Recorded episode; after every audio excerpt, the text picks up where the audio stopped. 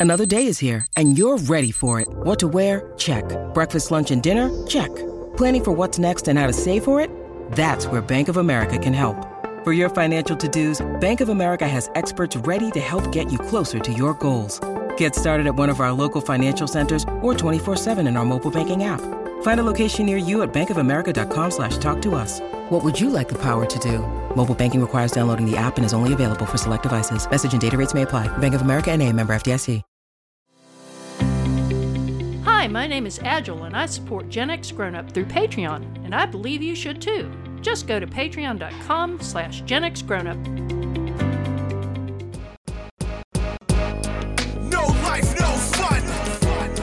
Don't you know that you're a grown up? Gen X Grown Up is a YouTube channel, website, and audio podcast you're listening to right now. All made for and by people who love exploring media, games, tech, and toys of yesterday and today through the eyes of Gen Xers who refuse to grow up.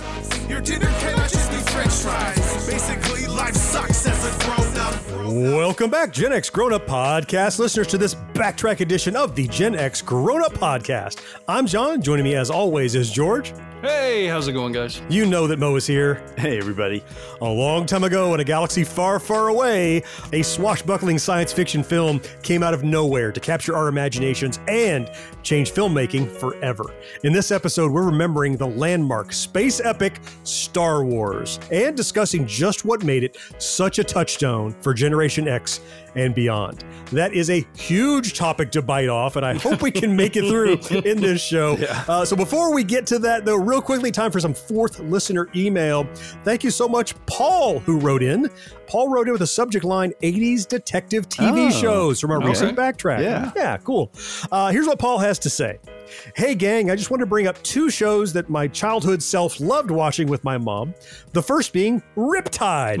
Riptide, Riptide. Three guys, a robot, and a boat solve something, but I don't remember what. The show was the first time I saw a nerd as a member of the team and could relate. I don't remember Yep. that. I don't remember that show at all. Uh, well, we should remember it because I was thinking about putting it in the list at one Were point. you? Yeah. yeah, Riptide was one of the things I was like, oh, let's talk about Riptide. And I talked about the, I remember a helicopter as well. I don't remember the boat as much, but obviously makes sense. I remember the guy. I remember its existence. I don't remember watching it so much, but it had a robot. Now I'm Yeah. intrigued.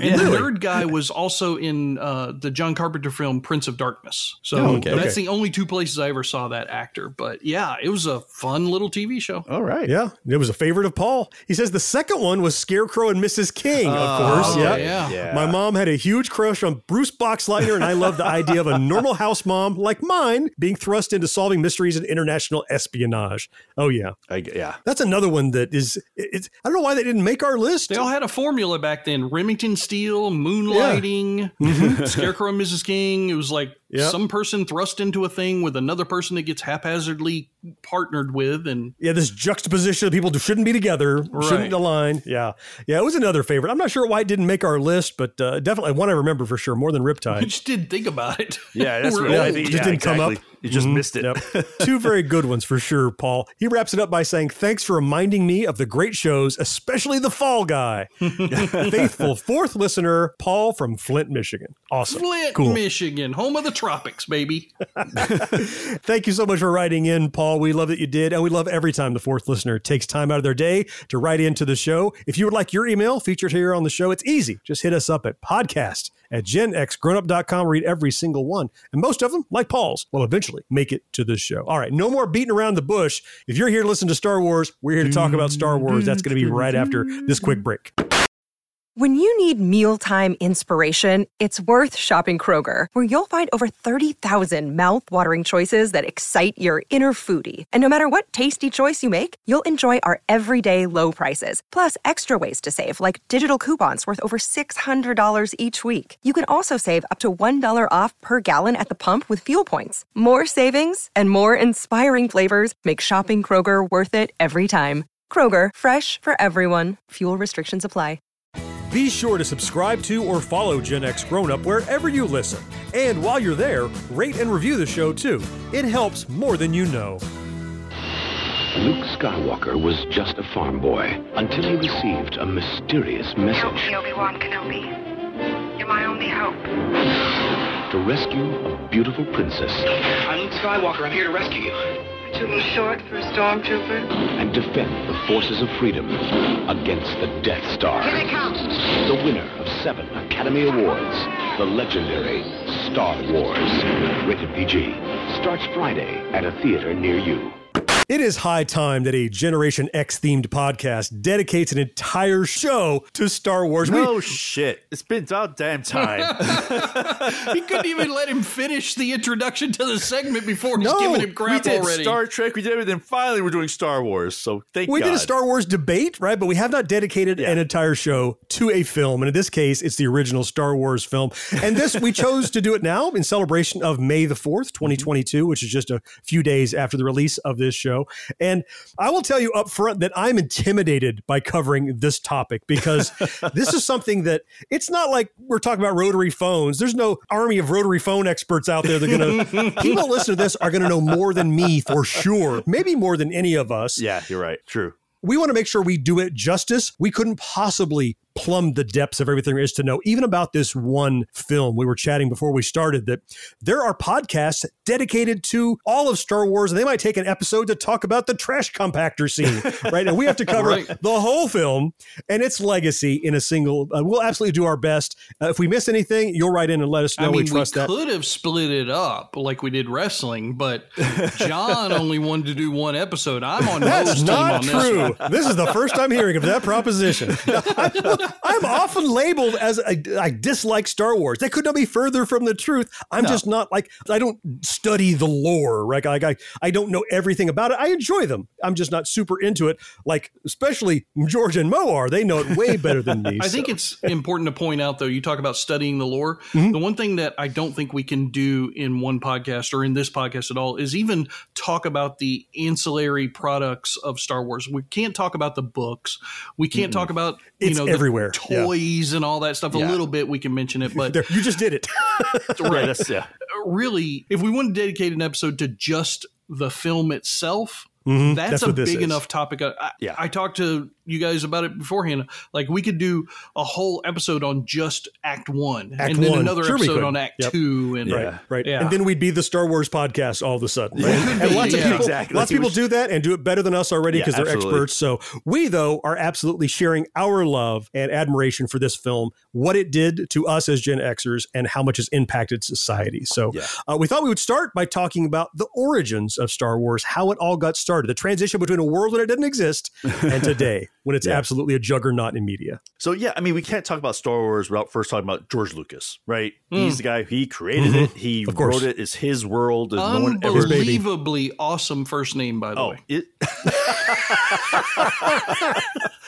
That's, that's probably part of his fame. They're right there. Yeah, Yeah, it is. right? He's a George. he had some street cred as a director before Star Wars came out because he directed American Graffiti back in '73. Mm-hmm. I think Ron Howard was in it and a whole bunch of other. he didn't just direct it; he wrote it too, right? Oh yeah, he was also writing. right. Yeah. I think that gave him the street cred to try to push a movie like this because there wasn't anything else like there. No one was really doing Mm-hmm. hardcore science fiction unless it was like a B kind of movie, not a Mm-hmm. A-lister blockbuster kind of thing. And a little piece of trivia too: Han Solo himself, Harrison Ford, in American Graffiti. That's right. That's right. Yeah. That's right. Yep. Yeah.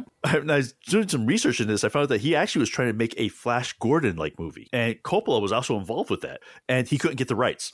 Wow. So before the Flash Gordon that we did get, Right. he was trying to do a Flash Gordon back then. Wow. Back then, Hmm. still though, he had the idea. He he started writing it back in '73, if you can believe it. That's how long it took him to do about this. That doesn't sound too radical. The the original film came out in what seventy seven, right? Yeah, so four yeah, years. Yeah, if four years doesn't sound bad, in writing and Yeah, production. that's true. There's something that's important to talk about that timeline, right? Mm-hmm. So he began writing it in 73, like you're saying, Mo, and then we got the film in 77. But John, you and I had talked before we started this podcast earlier today, and you Mm-hmm. talked about how well the movie has held up and how much you loved it, still rewatching Mm-hmm. it, and you were shocked and surprised that you weren't able to find nitpicking things in it. And I said that's because of how well developed the backstory was. The guy took four years Yeah. to develop that backstory between the time he started and when it released. I think that's a big reason why it is Oh, absolutely. the movie that it is. Mhm. Yeah, yeah. I, I, I right. felt like there was a world that was going on that I just happened to be watching a little piece of. Right. Uh, yeah, This definitely. kind of reminds me of like the Lord of the Rings when he wrote, you know, Tolkien wrote those things. He wrote like the whole Mm-hmm. Yeah. backstory Mhm. for that. Same parallel. right? Yeah. John and I were talking about that too. Oh, you Yeah. did? Yeah. But this was like he wrote the first trilogy. He had it all scoped out and he knew Right. Vader's backstory. He knew all this before, which again, I think just makes that the characters, it just somehow comes through in the movie. You know, that you know there's more there. That was something that my friends and I talked about when I was young, like 10, 11, 12 years old. I was only six when the movie first came out. Mm-hmm. But later on, as the other movies came out, my friends and I were fans of them. I don't know where we heard this from because there's no internet back then. Yeah. There- you know, Right. but we somehow the rumor got started in our little circle that he had written not just those three films, but nine films. And when were we ever going to get Yeah. the others? That was like a mm-hmm. big discussion point amongst me and my oh, friends. for sure. Oh, no, absolutely. It had to have been something like in Starlog or something. Like, where else would you have heard something Yeah. like that? It had to be in a magazine or sci fi nerdery. Yeah. Somebody read it somewhere, and then Yeah. t- it developed a Yeah. phone, you know, operator game type of Yeah. thing where Playground networking. and they told three people and so on and so on and so Yeah. on. Right. yeah.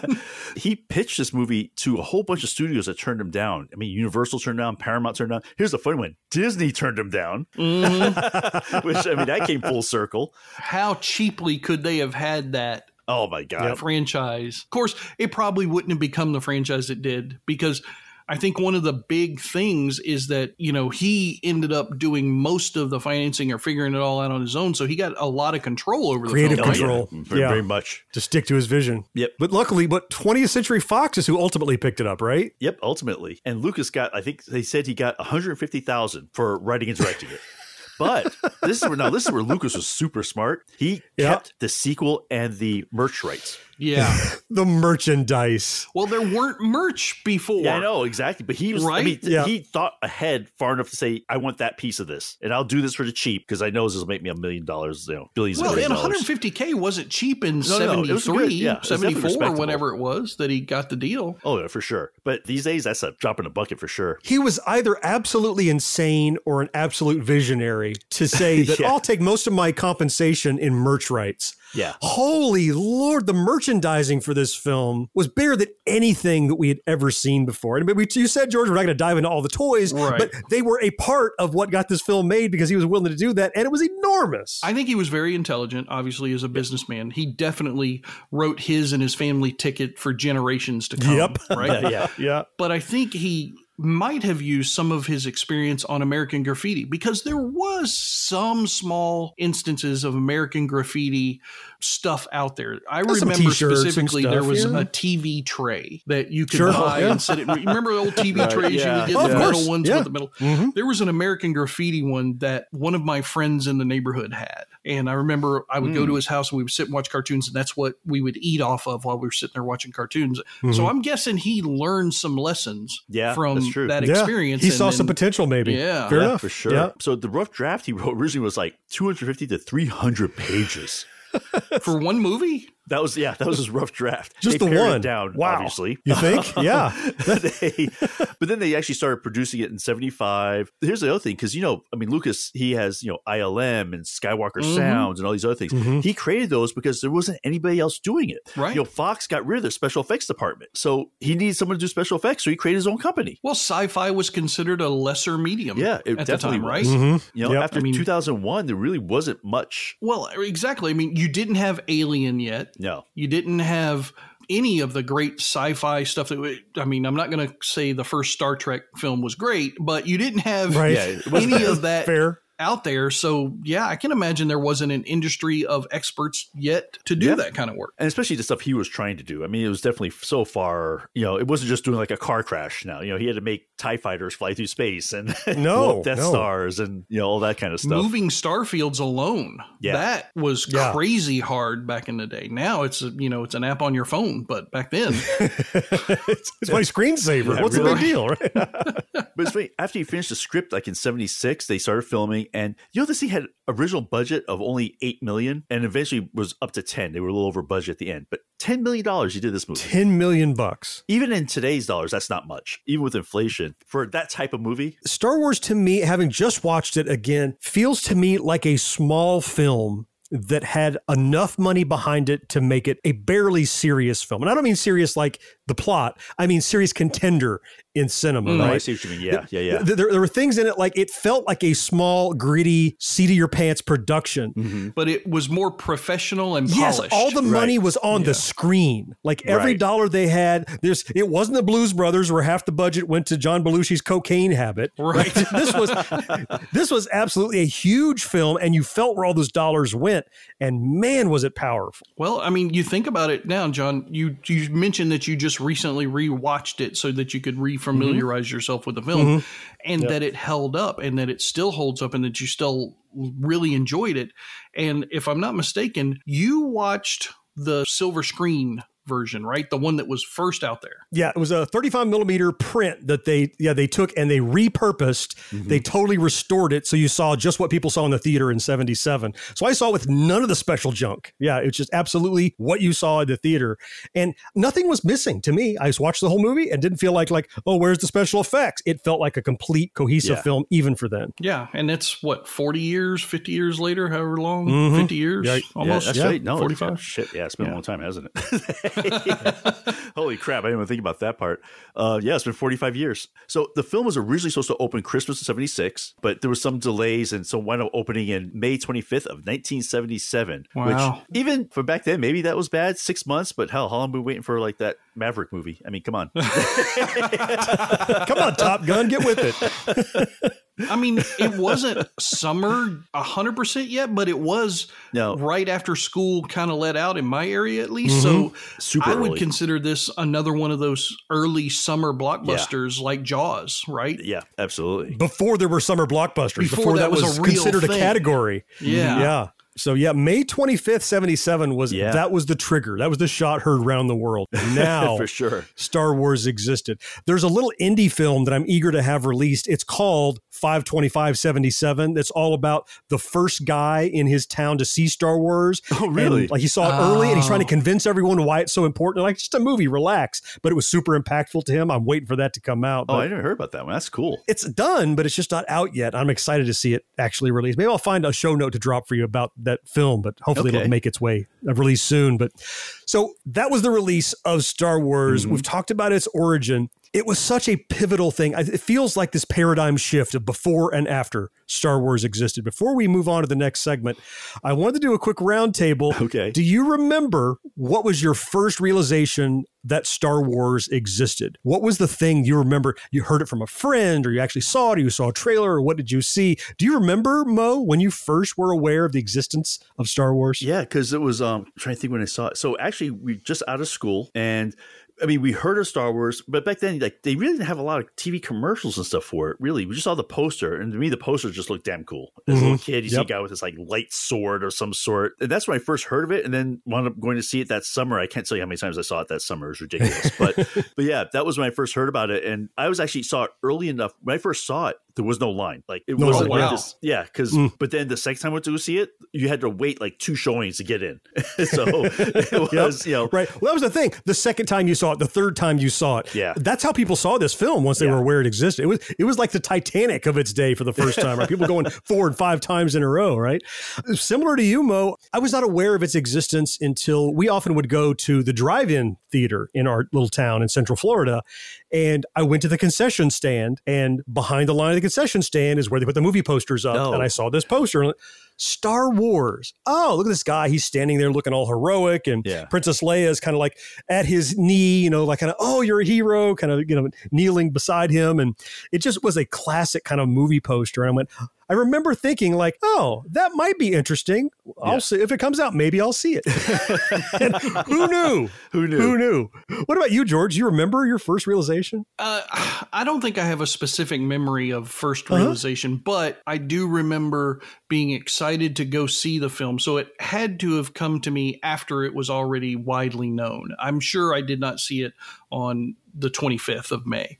Right. Uh, I do Yeah. remember the circumstances around going to see it. I've probably talked about it on the podcast before, but my mother took me and my my half sister, and we had, or maybe my half sister took. I don't know. Somebody took us, and contrary to Mo's experience of the first time where there was no line, we were in that wave where there was a line wraparound. literally wrapped around the Yeah. theater building, and we had to stand in the line.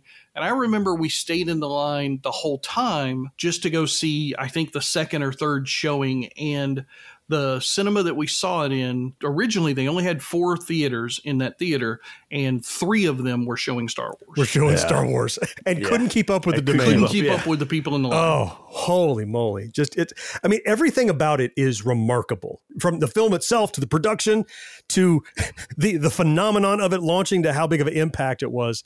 Uh, we get back from the break, we're going to talk about the people that made it happen. These characters that we all know so well and the actors who portrayed them. So, stick around. In a world infatuated with comic fandom comes a show to help us remember the talents that have inspired us. Whoa, whoa, whoa, cut. Oh, come on, it wasn't that bad. It's a bit dramatic. Let's just tell them about the show, guys. We are the Canned Air Podcast. Join us weekly for a comedic trip through pop culture. We also welcome some cool comic creators, as well as some of the voice and screen actors that helped shape your childhood. Find us on cannedairpodcast.com and on the Evergreen Podcast Network. You're listening to Gen X Grown Up. But if you have a friend who's not yet listening, why not? Tell them about us. They'll thank you later. What if this were all happening right now? What if Luke Skywalker were fighting against the Death Star and trying to rescue a princess? Terminator, immediately. What if you could go with them?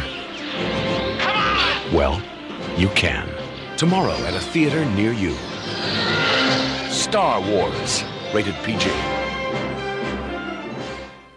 We could continue hyperbole about how revolutionary the effects were, or how amazing the cinematography was, or the writing, or the production, or the brains to get the birch on the back end.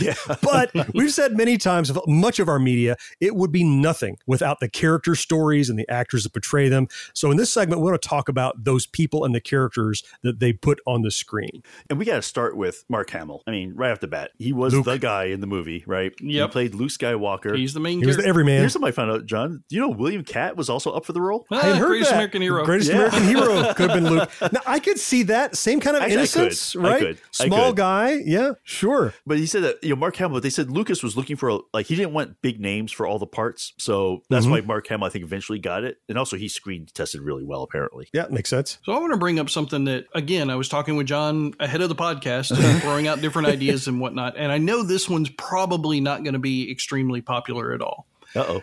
I love Mark Hamill. I think he's a great guy. Mhm, I've mhm. enjoyed his work over the years. He's not the greatest actor in the world.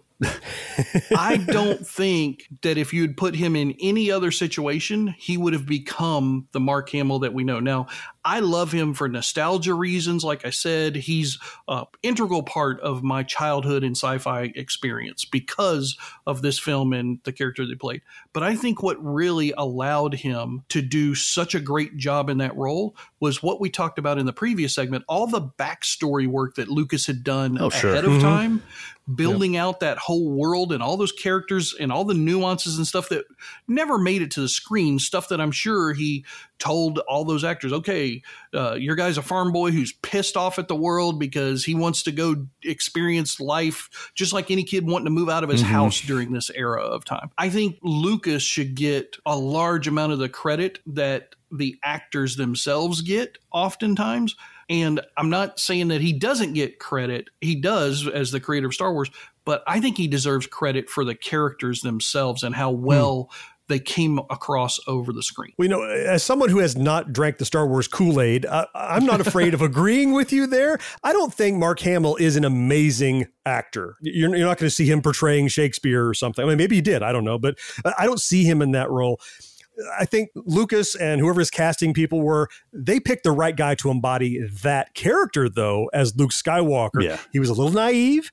He was mm-hmm. a little not very world wise, right? But he was ambitious and he was hungry, and you got that out of him. And if if that was the only role he ever did, which it wasn't, he went on to do other things. Sure, he was perfect for that role. So if mm-hmm. nothing else, though he's not a super versatile actor, he's a great voice of the Joker. You know, he could do crazy Right. voices. Yeah, but he was absolutely great for that role. I, I, even William Katt, who I love, I could not envision him doing nearly the same job. Yeah, I mean, I love Mark Hamill as Cocknocker. He's awesome in that role. in what? What is that? it's in the Jay and Silent Bob movie where Oh, they oh, parody okay. the Star Wars. sorry, sorry, I wasn't familiar with Cocknocker. My bad. Why don't we move on to the next pivotal character in Star Wars? So this is uh, Princess Leia Organa, portrayed by uh, the late great Carrie Fisher, Yeah. uh, who uh, who left us just just a few short years ago, just before the last film in the Star Wars series came out. Here's an actress who, uh, similar to Mark Hamill for me. I don't know who else I could see in that role. She had, uh, and she was supposed to be royalty. I believe that she was supposed to be headstrong, strong for her people. I, I get that, but she was also vulnerable, and I was able to get all that together out of her her portrayal. Uh, it just perfect casting here, as far as I'm concerned. I Yeah? gotta ask Mo a question on this character. Shoot. Was it always planned in the Lucas writing and the story building? Because I don't know this.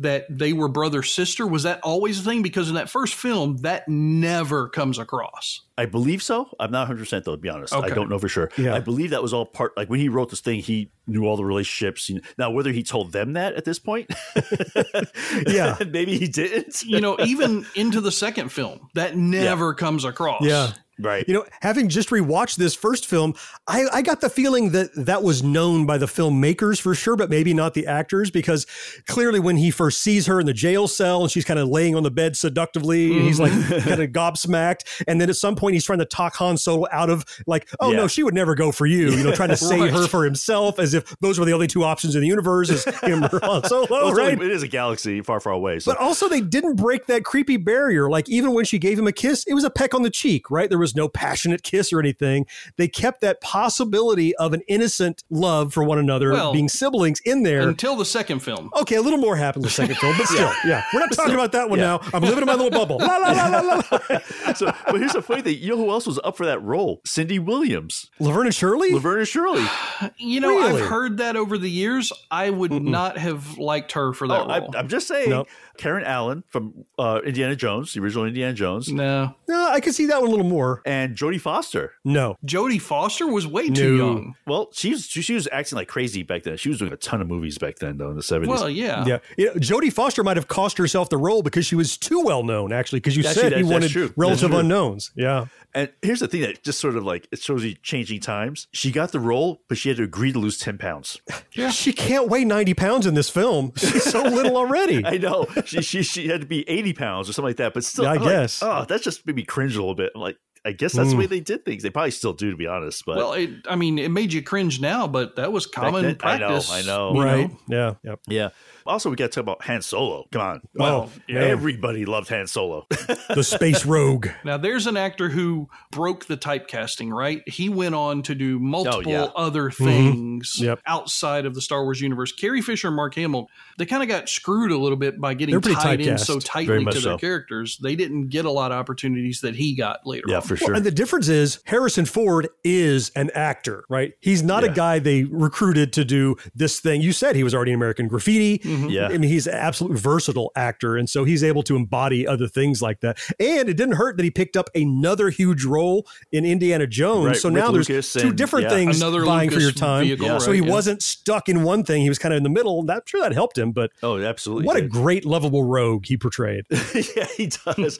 he originally was supposed to be there just to read lines for the other actors. Oh, no, Oh. really? Yeah, but then eventually he wound up being out people like Kurt Russell, believe it or not, was up for it. Nick Nolte, I'd heard Nick Nolte. Oh, my goodness. I'd have hated Nick Nolte or Stallone in the role. Kurt Kurt Russell, Russell, is intriguing maybe. to me. Yeah, Kurt Russell could have been, but he might. How old was he back then, though? Maybe I- he was too young. I, maybe he was, but I just keep seeing Big Trouble Little China, Kurt Russell. Yeah. Blended with Yeah. Escape from New York, Snake. Kurt Russell. Oh my God. Yeah, that would be interesting. He's like a slightly more competent, lovable rogue in Han Solo than the one Yeah. he did in Big Trouble. I could see that could be intriguing. You're right. it was inter- I mean, almost like Man. another universe to see this with different these other roles would have been fun. Right. Somewhere in the multiverse, Kurt Yeah, Russell was Han exactly. Solo. I want to see those outtakes. Yeah, right. Now, I'm going to tell you, if we're going to talk about real, genuine actors, mm-hmm. one of the first ones on my list is Alec Guinness playing Obi Wan. Absolutely. Oh, yeah. Holy Oh, my hell. God. Heavy hitter. Heavy, heavy hitter. And his work in that film was so subtle and powerful at the same Yeah. time. Mm-hmm. Like, there's no big brashness of his scenes. Like, when he's in the scene on the Millennium Falcon with Luke trying to teach him the ways of the Force, and Han Solo's giving him shit for it. Yep. Oh, Mhm. need, Yeah. need a good blaster at your side, kid. You know, all that kind of stuff. He just takes up all the authoritative space with like two lines Yeah, in does. the whole scene. And fuck Han Solo, fuck Chewbacca, fuck Luke. It's Obi Wan is the man in Yeah. that scene. You know, it's funny. I just I rewatched it recently too to prepare for this, and one thing that struck me about his acting is that he just looked just so comfortable hmm in the movie. He was relaxed. yeah, every- the whole exactly. He was just relaxed. He just glided through those scenes. You wonder if he was like, because sci-fi was not a thing then, Yeah. right? Sci-fi Mhm. was Oh, yeah. very looked down upon, as we've talked about. You wonder if he was like, yeah, this little bush league bullshit production. I'll just say my lines and get out of here. but it just came across so effortless. Exactly. I have heard that in in hindsight, he was not happy to have been affiliated with it just because Really?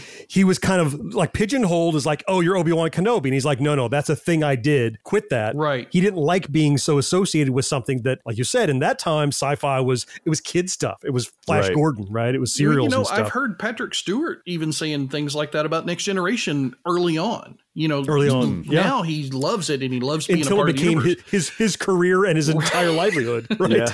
but these those guys were all you know heavy hitting English Shakespeare Mhm. actors. Oh yeah, I mean he was Alec in like Guinness Lawrence was- of Arabia and you Oh, know, yeah. Bridge of the Right. River I mean he was in amazing films. he was perfect. What we talked about some alternate casting was Alec Guinness the first choice for Obi Wan, or Yeah, I think he was the only one because he he wanted a seasoned actor for that role. He knew Ah, that that role good. needed Good call. an established seasoned actor. it was the mentor. Yeah, Yeah, Well, you- exactly. You need that, right? Yeah. Absolutely. But here's the thing that I found out that I thought this was brilliant. He got paid to do this role. I mean, he got paid some money, but he got two and a quarter percent of the royalties from Lucas to do the role. Oh, wow.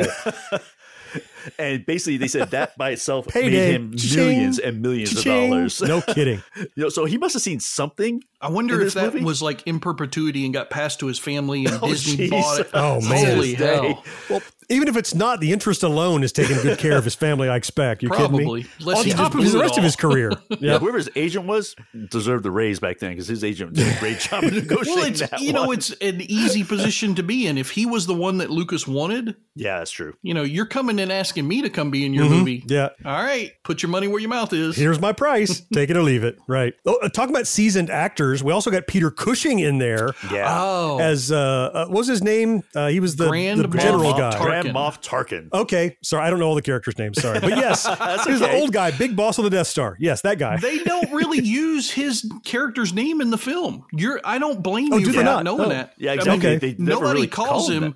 Grand Moff Tarkin, Tarkin in any part of the film.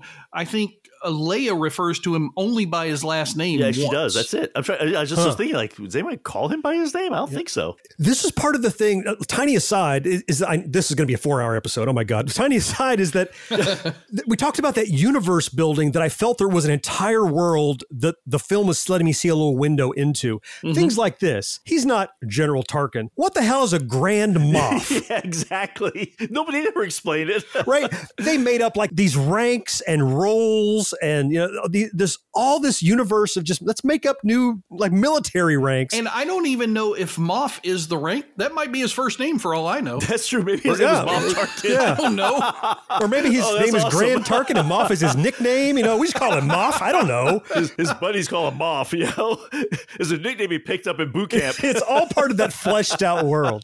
Here, Mo Moff is at it again. Right. No. so Actually, Christopher Lee was initially offered the role. I can see that. Yeah. Very similar actor. Now he did do the later movies. He was in the later movies, but I think you could use Christopher Lee, and I would have been okay with it Yeah, in I that think so role. too.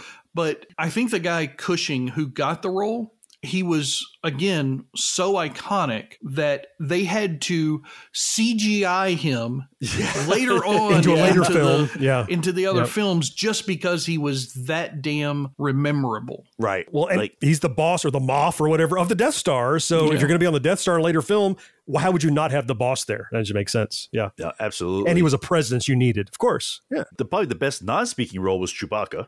Right. He spoke, he just didn't speak English. You just can't understand it. that was Right. Peter Mayhew, uh, and he passed recently, didn't he? He did. Peter Yeah, Mayhew not died. too long ago. Yeah. Yep. And Yep. he did that growl himself. That wasn't Really, I did not know something- that. I think I remember, and I I could be wrong, and we'll probably get tons of mail, which is great anyway because we correct, like get sure. tons of That's mail. okay. That's But all right. I, I thought I remembered seeing him at a convention one time, not in person, but like a video of him being at a convention and doing that growl, the Chewbacca growl. Really? I- Oh, that I would have paid money for that. That would have been awesome. Well, here's the thing: if I play Chewbacca and I'm running the circuit, I'm going to learn how to do that growl. So whether he did it originally or not, he was capable of doing it eventually. Good on him. Well, he was a giant of a guy oh, too. he's, huge. he- he's like like a Doug Jones character. Like Yeah, he is a yeah. physical actor Mhm. that he, like I'm sure he's a fine actor, but he, his all of his body was covered, so he had to be a physical, like uh, almost like a mime actor. He had to get across his emotions physically through that makeup, and I think did a great job. Well, Yeah. and not just was a tall actor, but he had to be skinny as well in order for the suit that he was inhabiting to look proportional and right. Right. Because you think about there were other big actors at the time, like the guy who played Jaws in the Bond films. He Mhm. couldn't Yeah. have been in the suit because the Nope. suit would have looked weird and bulky on Oh, his bigger true. frame. Like almost like gorilla like almost or something. Yeah, once you add all the fur and everything, yeah. I know from interviews and stuff later in his life, Mayhew suffered greatly joint and muscle Oh, problems and That's- whatnot. that's a shame. Mhm. And I think a lot of it had to do with having all those big bones in that very slight muscular frame. yeah. Mm-hmm. Yep. And, you know, he was actually he was offered Vader first. Oh, really? Oh. He didn't want to be the bad guy. He wanted to be a hero.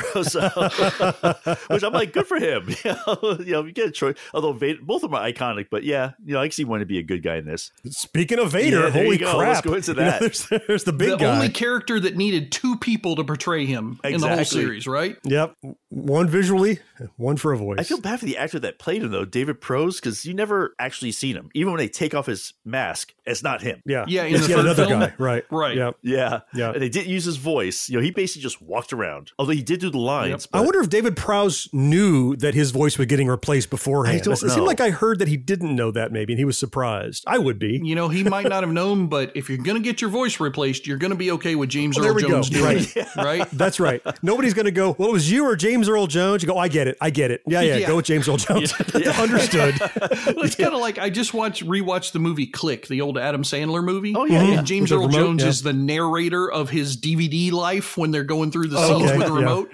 And there's even one scene where he's like, "Shut up, James Earl Jones!" Like, "No, you shut up." it's, James Earl Jones is just his gravitas just through his voice alone. I mean, his Yeah. presence in any film he's ever been in is Yeah. that just puts him over the top as well. But God, he commands the screen with just a voice. And Prowse matching whatever was going on post with his movements, like you're talking about, John, the pointing Mm-hmm. Yeah. of the finger or the the throat grab with the force and stuff. Yeah. That took some work. Yeah. Well, we Yeah, yeah. talked about how Mayhew brought Chewbacca to life without any words. Prowse, he walked in a room and he had to he had to be standing taller than he was, right? He Yeah, was a guy yeah. who's demanding attention.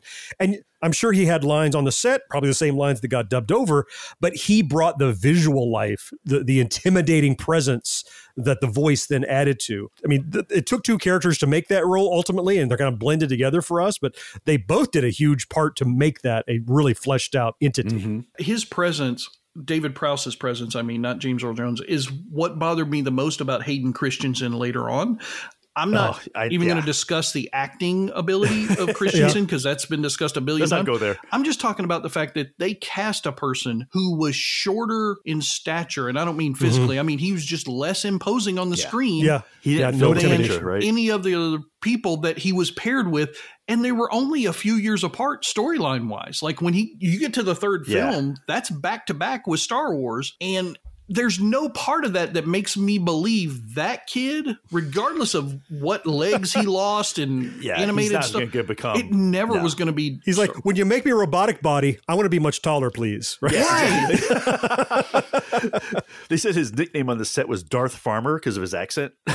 Ah. and so, and actually, they considered Orson Welles for the voice. Oh, oh. I that could could see have that worked too. I- that that coulda worked. worked. Maybe. Could I don't but know. boy, it's hard to go back off of James Earl Jones.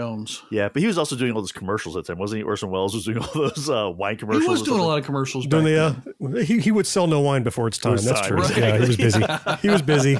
but, but generally speaking, though, I mean, Lucas deserves a lot of the credit for creating the characters and stories. But these are the actors; they really brought the characters to life. and even more that we haven't touched on. I mean, you you know, you have uh, you have Anthony Daniels as, as 3PO inside Yeah. of that suit. But we couldn't go through all of them possibly Mm-hmm. in this short span, but it's that's a huge part is those characters that made it believable and Mm-hmm. you care about. And as we said at the beginning of there, it, that's what makes it powerful and makes the sci-fi a credible medium, not that it's kids' daytime fun medium that it would have been had it not have that that kind of gravitas to it.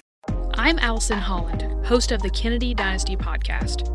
Equipped with a microphone and a long term fascination of the Kennedy family, I am joined by an incredible cast of experts, friends, and guests to take you on a fun, relaxed, yet informative journey through history and pop culture. From book references to fashion to philanthropy to our modern expectations of the presidency itself, you'll see that there is so much more to Kennedy than just JFK or conspiracy theories. Join me for the Kennedy Dynasty podcast. Each episode of Gen X Grown Up has show notes loaded with links where you can learn more about our topics. And there's even more to see and hear over at genxgrownup.com. Stand by alert. Death Star approaching. Estimated time to firing range 15 minutes. No legendary adventure of the past could be as exciting as Star Wars. Here they come. The more you see it, Here's where the fun begins. the better it gets. Coming in too fast. Star Wars, rated PG, starts tomorrow at a theater near you. So, what made Star Wars special? Right, and before we get into that, I, I think we probably should go through a synopsis of the story for the people who are Okay. What? what? I mean, why not? I mean, come on, it's a great story. It's a great story, but Jesus Christ, do we really have to read the synopsis of a film from 45 years ago oh, that we all know the lines to by heart at this point? Hey, I spent a lot of time coming up with a synopsis. What are you talking You about? didn't come up with a synopsis. I wrote that You- synopsis myself. I did not You copy wrote that. that synopsis. I did not cut and paste that synopsis. George I is worried about synopsis. spoilers, is what it is. He doesn't want to ruin the film about for someone. Spoilers. Oh, jeez. All right, all right. I'm assuming that people know this freaking movie. They do. All right. I'm, I'm going to post this in the show notes, though, because I want people to read this synopsis. This is, this is a good synopsis. Okay. Anyway, moving on from that. So, what made it special? One thing, and I like you guys' opinion on this, that everyone says, oh, science fiction. I don't think Star Wars is science fiction. I think it's a fantasy story.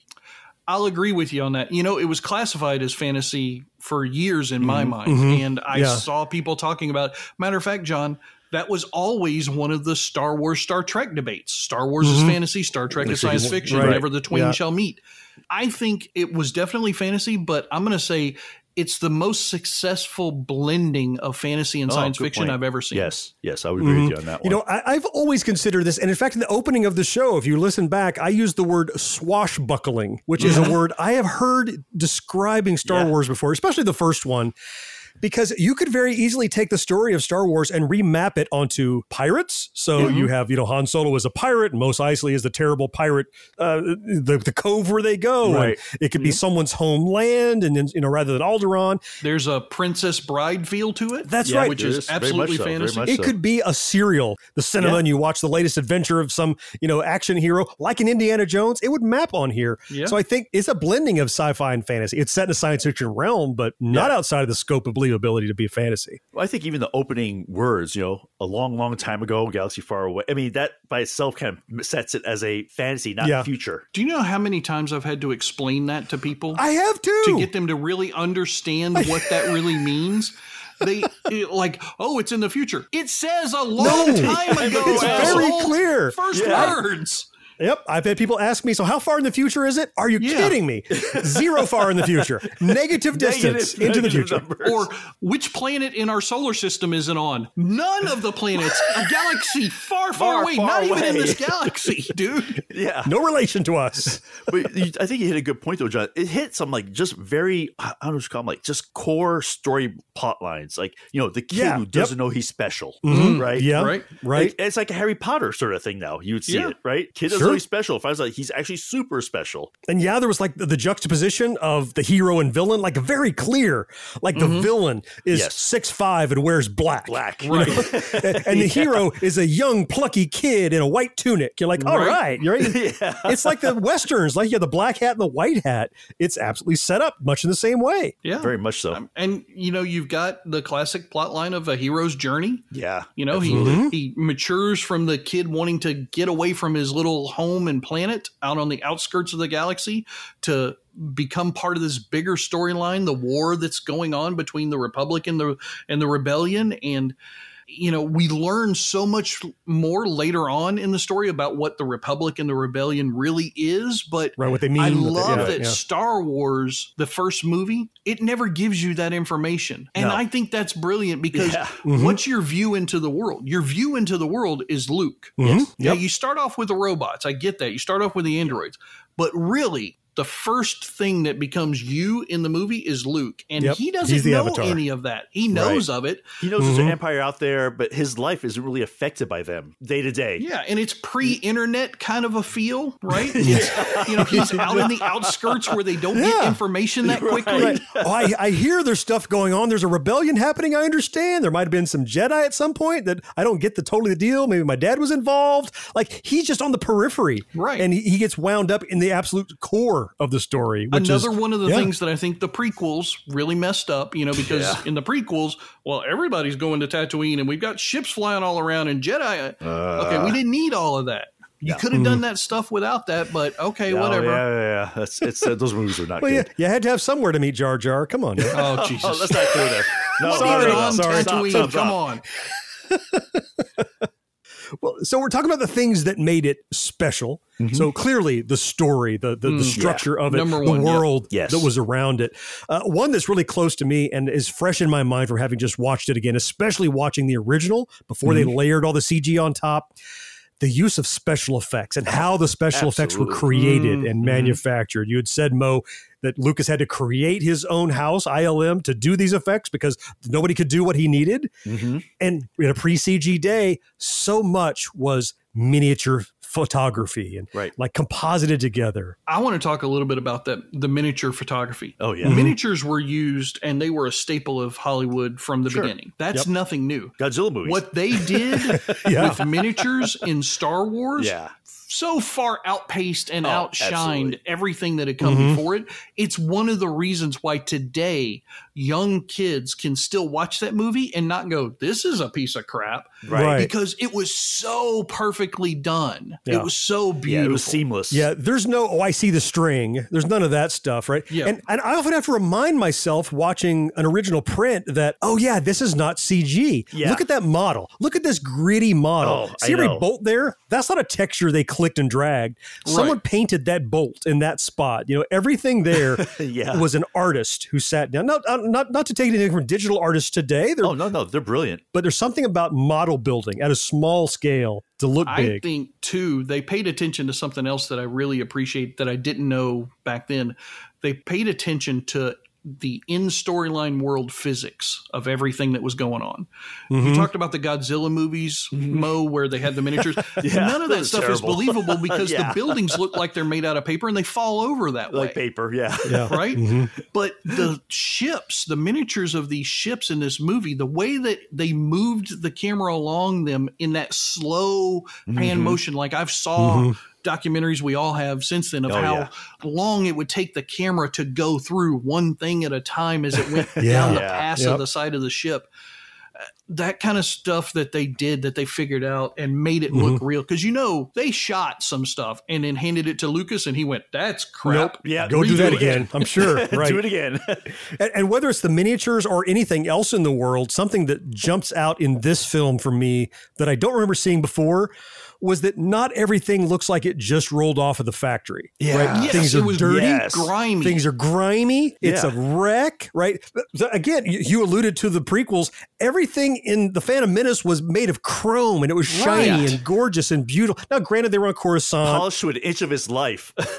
yeah, but still nothing. in it, this film looked like you were on a freaking battleship, you were on an old U-boat, something like that, and it felt dirty and lived in. And the Millennium Falcon was so great, but it was kind of falling apart. It was Yeah. kind of held together Oh, I with tape and those, chewing yeah. gum, and I love that about it. That it was not perfect. for those who have gone to the Star Wars world at Disney, Mhm. that's one of the things they captured so well in that part of the theme Oh, park. really? Oh. Yeah, when you go on that Millennium Falcon or just walking around, like there are purposefully placed cracks in the pavement, yeah. right? Yeah.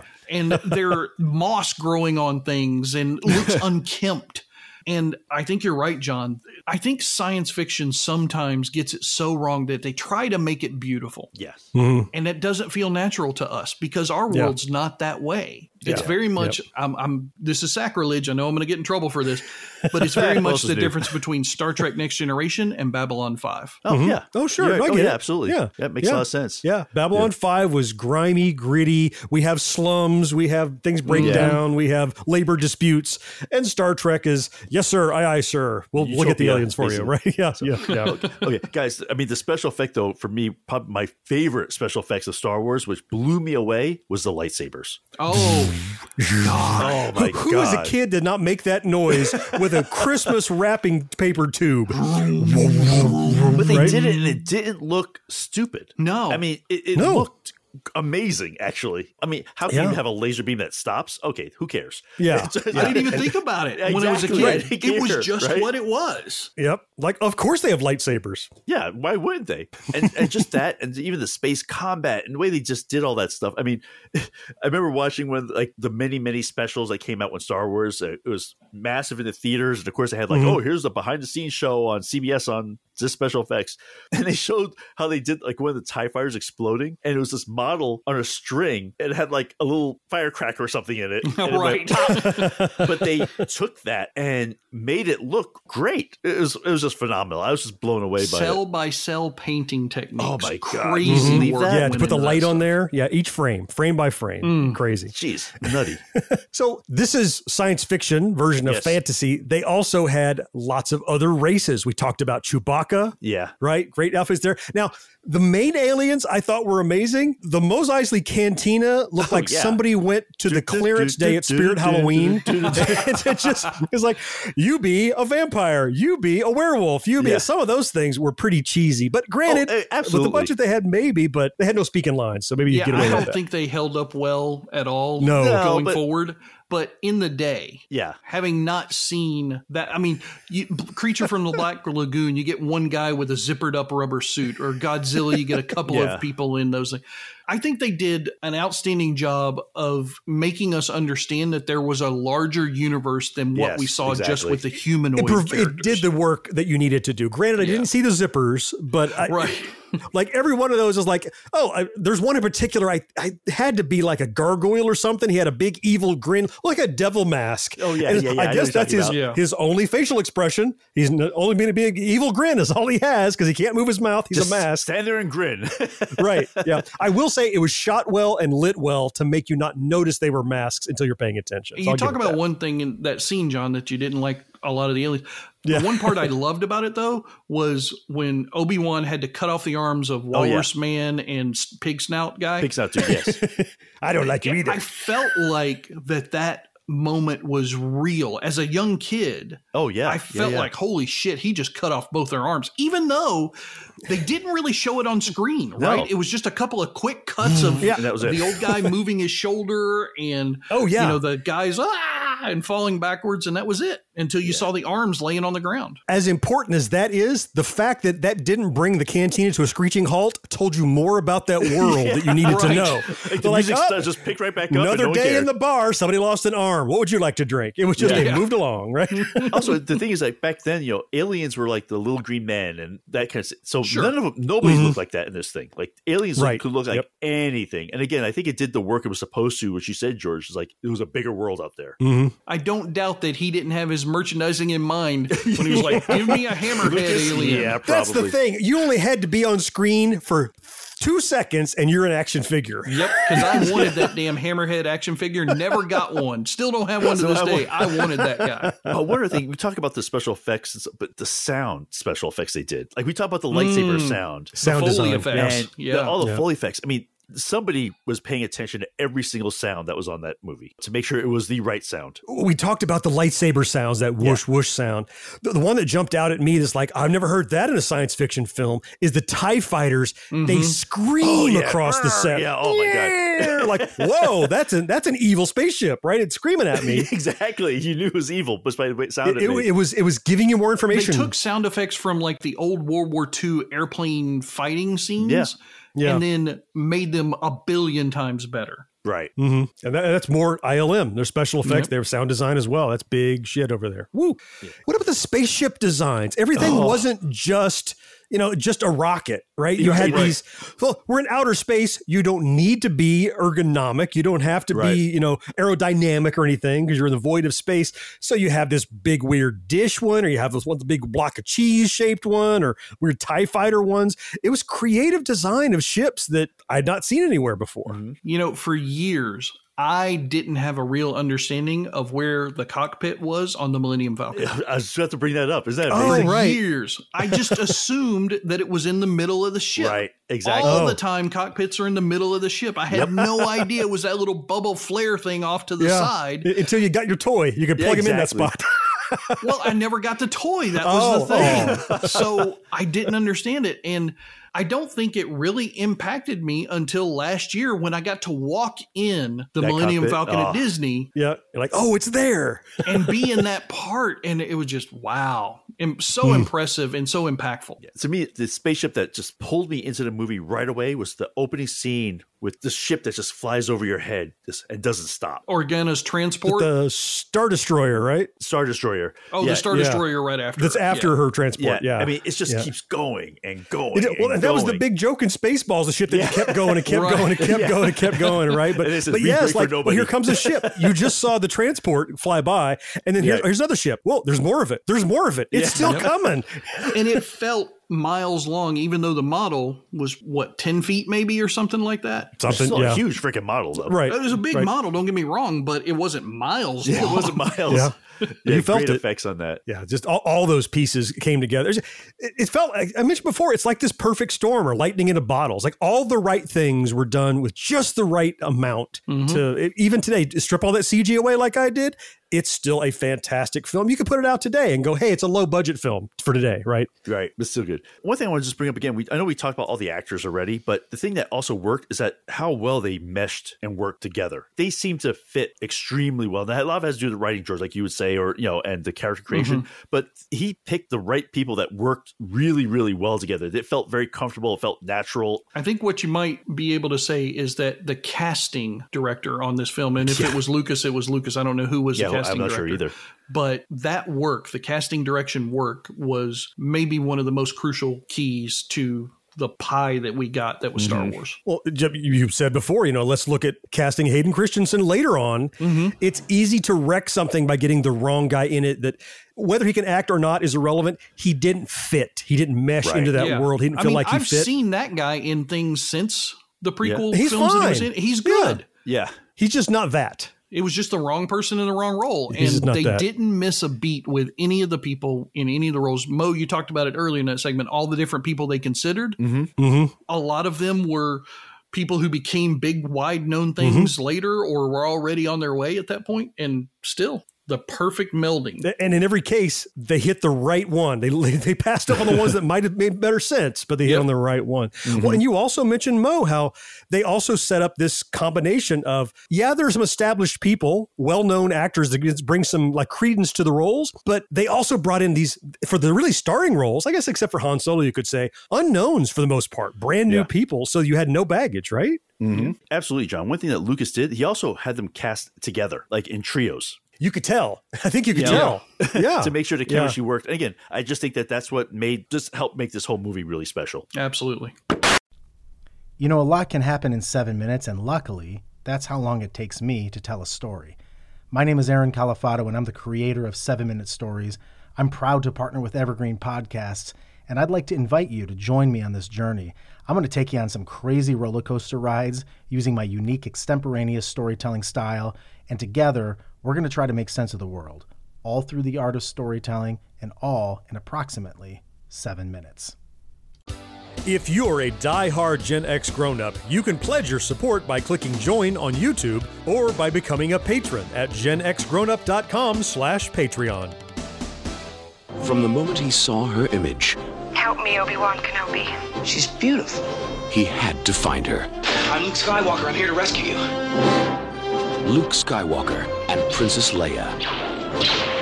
In danger, in love, in Star Wars.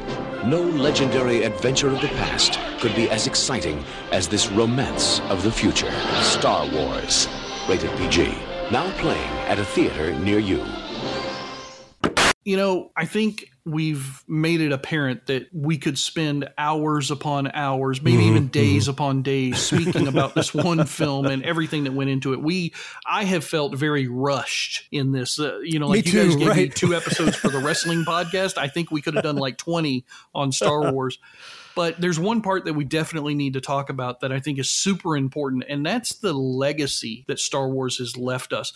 And not just, you know, yes, we've gotten great toys and other films, and Disney has become the thing that it is with all the Star Wars stuff that it's got on its platform, Yeah. and, you know, Mandalorian and Boba Fett and what, all Mhm. this wonderful stuff. But also, I think it really comes down to our personal experiences and how those influences shaped our desire to be entertained by this type of medium moving forward. and in a way that we never imagined we could be entertained a totally Yeah. like transcendent way beyond what we used to see in like the theater all I knew was Star Trek before this. And Mhm. I was a young kid, so I barely knew anything about that.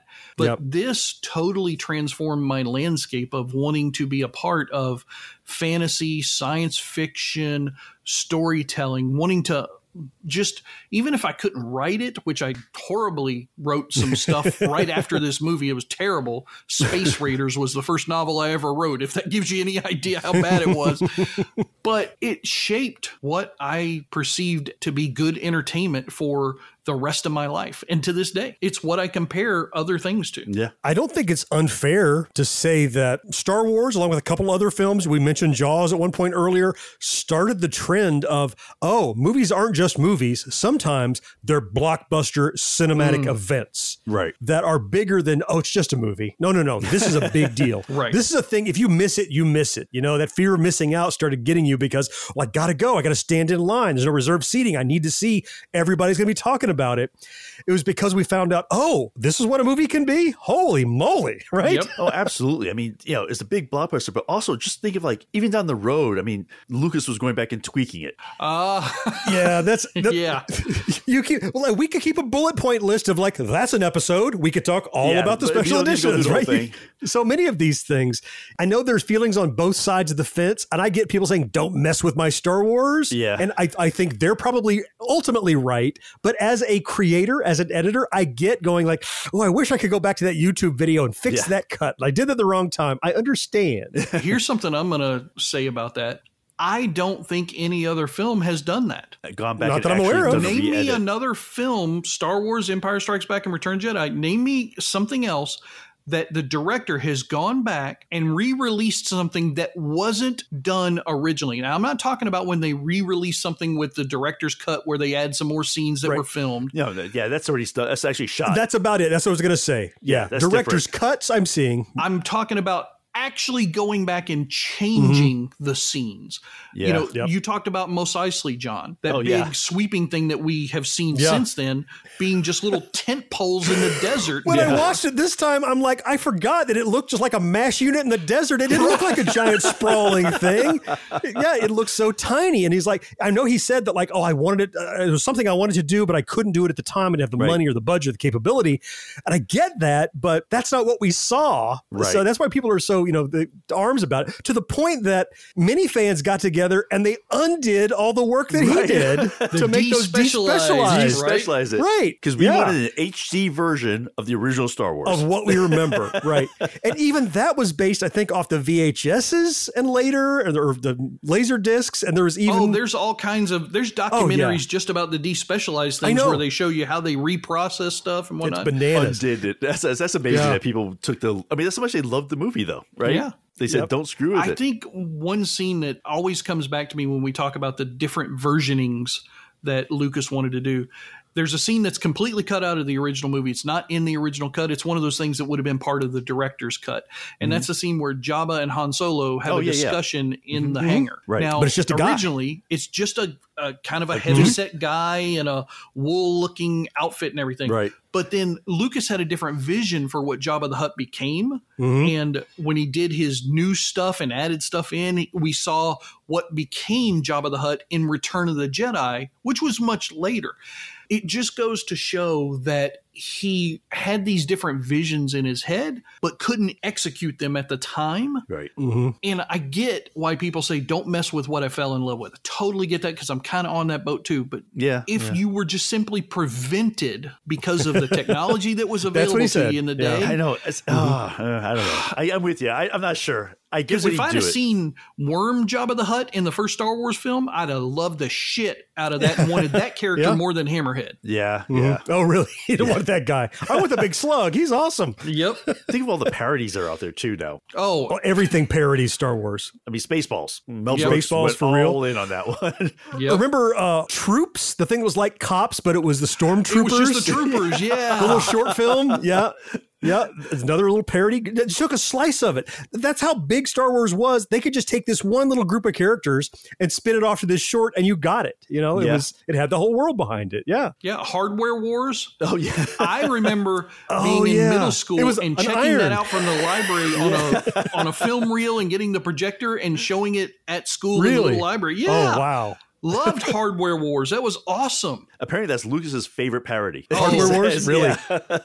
Well, Family Guy did a bunch of parodies. Oh, that I think they started calling it was it Blue Harvest because wasn't that the code name for the shooting when they were in Tunisia or wherever? Oh, was it? And then I think it was, and that's why Family Guy called theirs Family Guy Blue Harvest because that was the that was the fake production they used to not tell people what they were well, doing. I mean, but even what was it, fanboys? Right, the guys were Oh, yeah, on a mission to go. I mean, that's not a parody, but all these things built around a love of Star Mhm. Wars. I think they all count to some Oh, degree sure. or another. Absolutely. because it's a common experience. There's, it's Mm-hmm. hard to find anyone who doesn't at, at least seen it. More likely is a fan or has some personal experience with it or memory that you can touch off of. So it's fertile ground to do these things because the whole idea of parody is you got to know the original to know what you're making fun of. and everybody knows it so terribly well. And we've alluded to several times once you have something established that well, Lucas was smart enough, the merch, the merchandising oh, Jeez. all this and it wasn't just t-shirts it wasn't just lunchboxes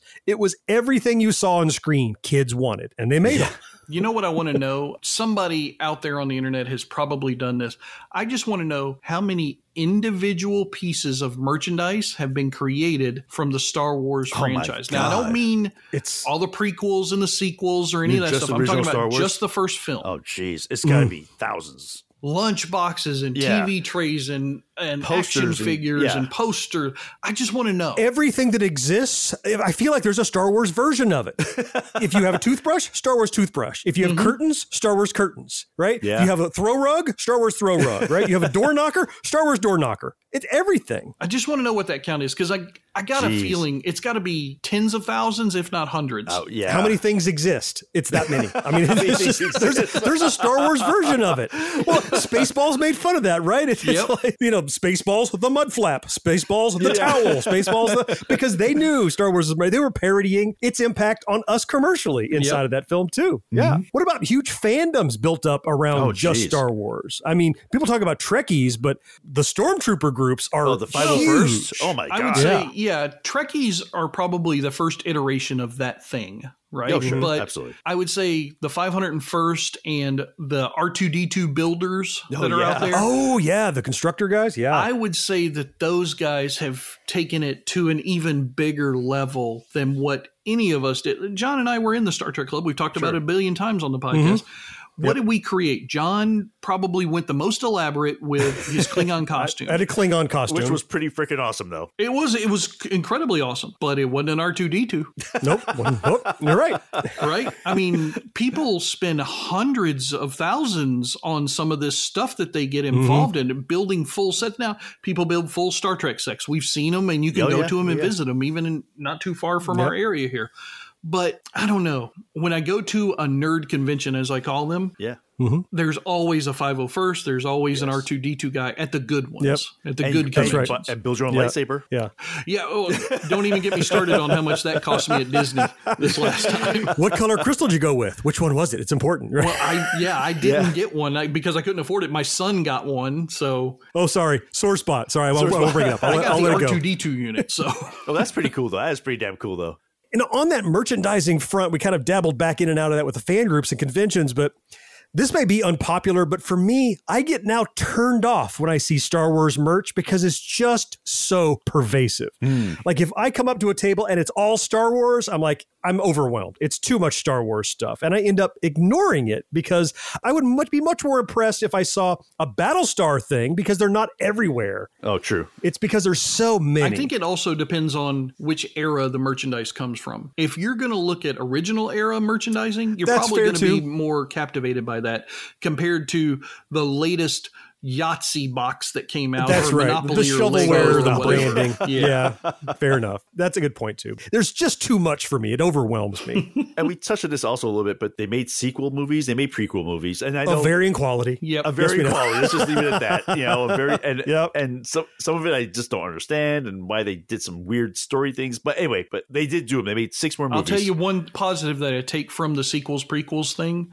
is that it kept the franchise going. Yeah. I'm not saying that there was a need. Like Star Wars was always going to be Star Wars. It was always going to be loved forever. Mm-hmm. Empire Strikes Back, which I still we've had that debate. I think is the best of all the three films, and Return of the Jedi. They were always going to go forth and conquer forever. But giving me a little taste. I, I don't like Hayden Christensen, but getting to see how the world became the world. Yeah. Flesh it out. Rogue One is maybe my favorite Oh, prequel story awesome. Yeah. of all. Mhm. And then you have things that have come out recently. Mandalorian and Boba Fett have knocked not just me off my socks, but my family, who I'm not going to say are as big Star Wars fans as I am. But my Mm-hmm. wife, she like probably twice or maybe three times a month. When's Mandalorian coming back?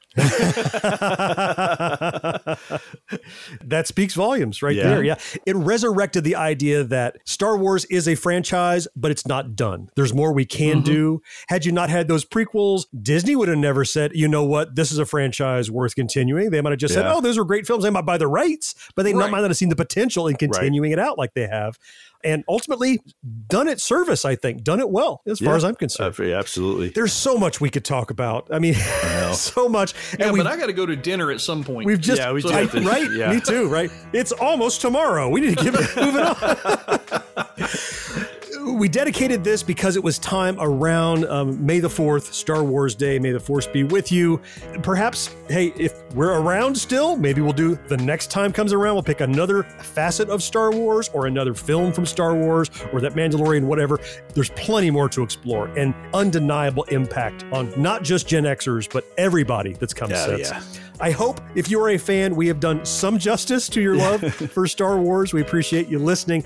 That's going to wrap it up for this backtrack edition of our show. What a great one, by the way. Man, so much, so much I didn't say that I could have. I know, so I know. Big. I'm just thinking like, oh, Uh, yeah, that takes another hour. Hey, before we get out of this, really quickly, I want to thank a brand new patron who just joined us over on patreon.com. Ethan, Oh, our friend yeah. from Canada. From We met over on Our friend from up Discord. Yeah, that's right. Yeah, he's supporting us now. Now, it's a Canadian dollar, so it's only worth pennies, but it- Oh, it's, wow. the, it's, it's the oh, spirit oh, It's oh, the other way that counts. around these days. Oh, Is it? Oh, who knows? I think the Canadian dollar is more valuable than the American one now. Oh, Oh, I hope if not, I just got got punked, didn't I? Anyway, Ethan, just teasing. Thank you so much for your Yep, support. thanks, Every Ethan. single dollar, American or Canadian, absolutely is appreciated. Uh, we thank you and everyone who supports us, whether it's on Patreon or over on YouTube as a member.